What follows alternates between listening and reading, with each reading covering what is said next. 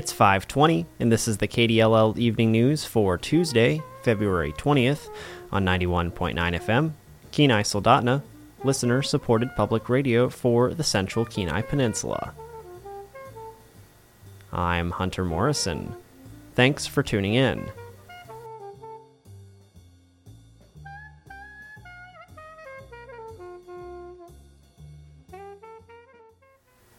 Coming up, a new study shows that pollock abundance surveys may not fully account for the way fish respond to climate change. But first, a retired Air Force general and fighter pilot is running for District 8, the state house seat that covers Nikiski, Ridgeway, Sterling, and Cooper Landing. KDLL's Riley Board has more.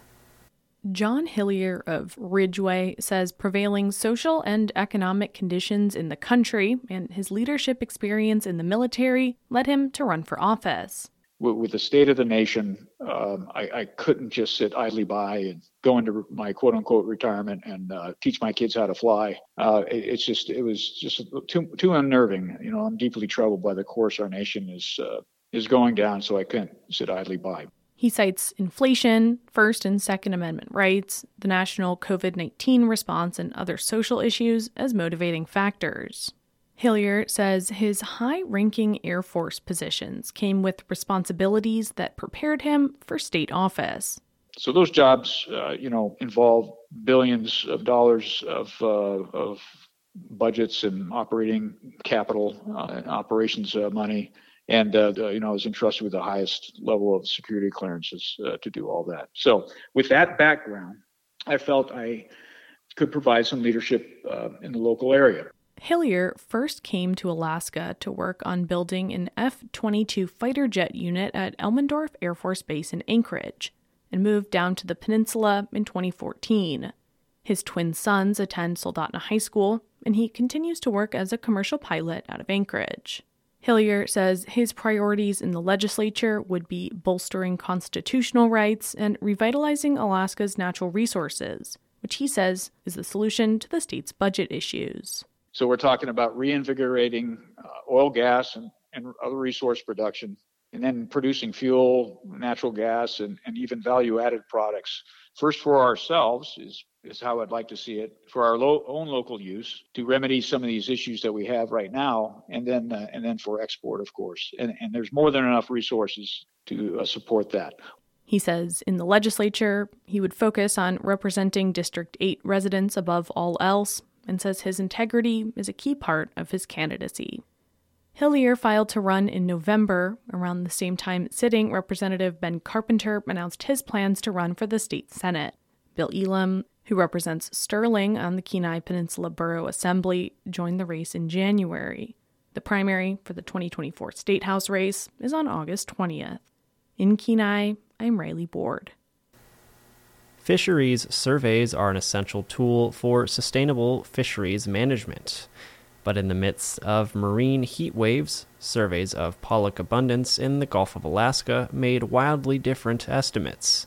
As KTOO's Anna Canny reports, a new study shows that those surveys may not fully account for the way fish are responding to climate change. Right about now, pollock are gathering in the Shelikof Strait near Kodiak Island.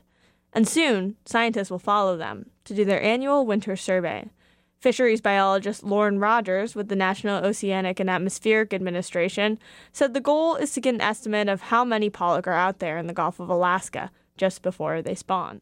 And so that timing of when pollock are going to be migrating to the spawning grounds or away from the spawning grounds is then going to be particularly important for that survey. But the timing of pollock spawning is becoming more unreliable as human caused climate change warms the ocean. That means scientific surveys that are used for fisheries management could become more unreliable too. Between 2017 and 2019, four surveys of pollock abundance across the Gulf of Alaska showed mysterious, mismatching results.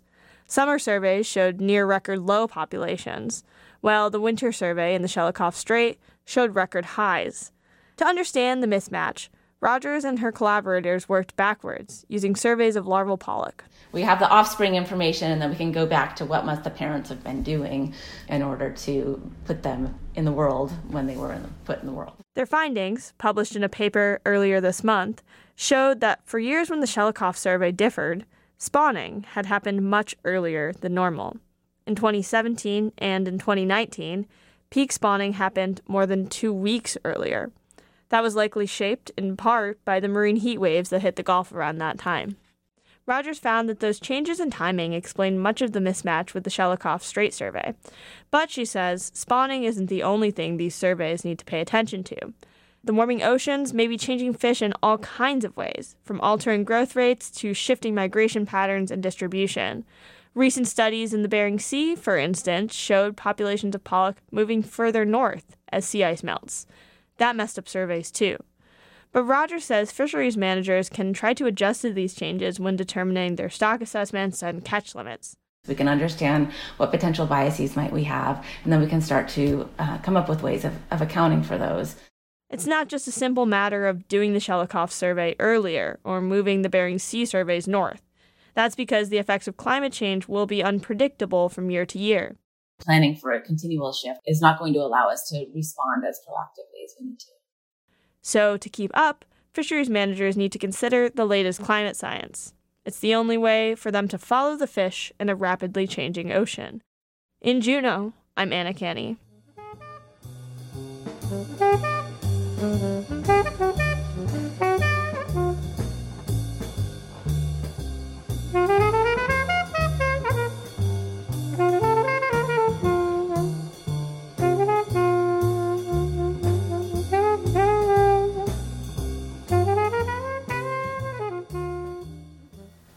That's all for tonight's KDLL Evening News.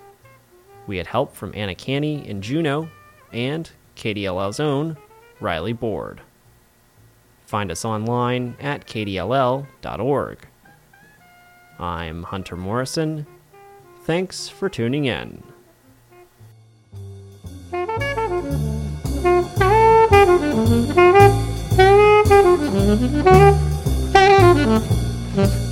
you.